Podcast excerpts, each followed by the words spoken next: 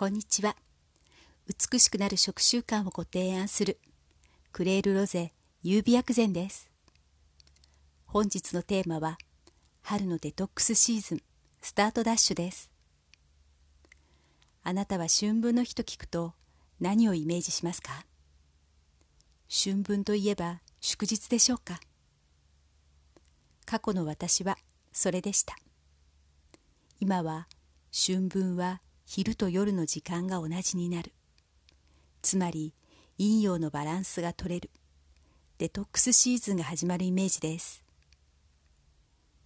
それはこれまでの寒さや冷えで体に滞ったもの溜まったものが太陽のエネルギー陽気が増えることで体が活性化し自然と新陳代謝が良くなる。体はチームワークですからもし今何か気になることがあれば少しでも軽減しておくと春のデトックスシーズンスタートダッシュに丸です。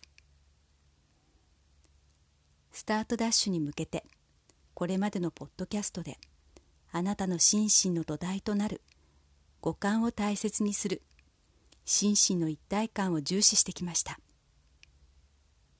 それは健康の先にあるものが美容だから。寝不足や不調や悩み事がある時はお肌に出る。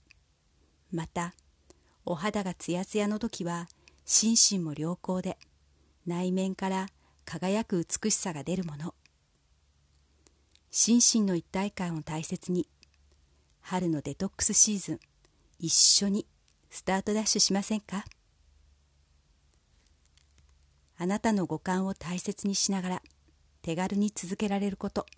それがクレールロゼ優美薬膳が提案する美しくなる食習慣です。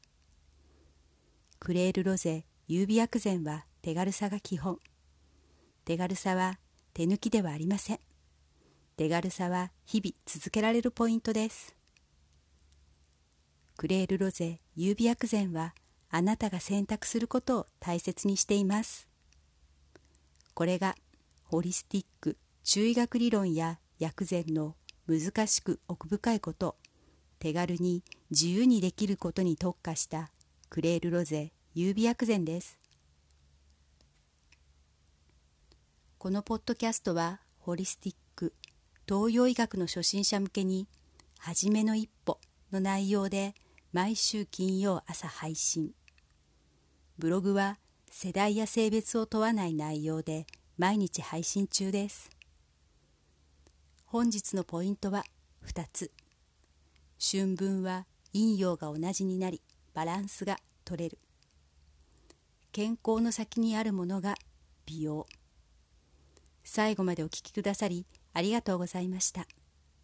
美しくなる食習慣をご提案するクレールロゼ優美薬膳でした。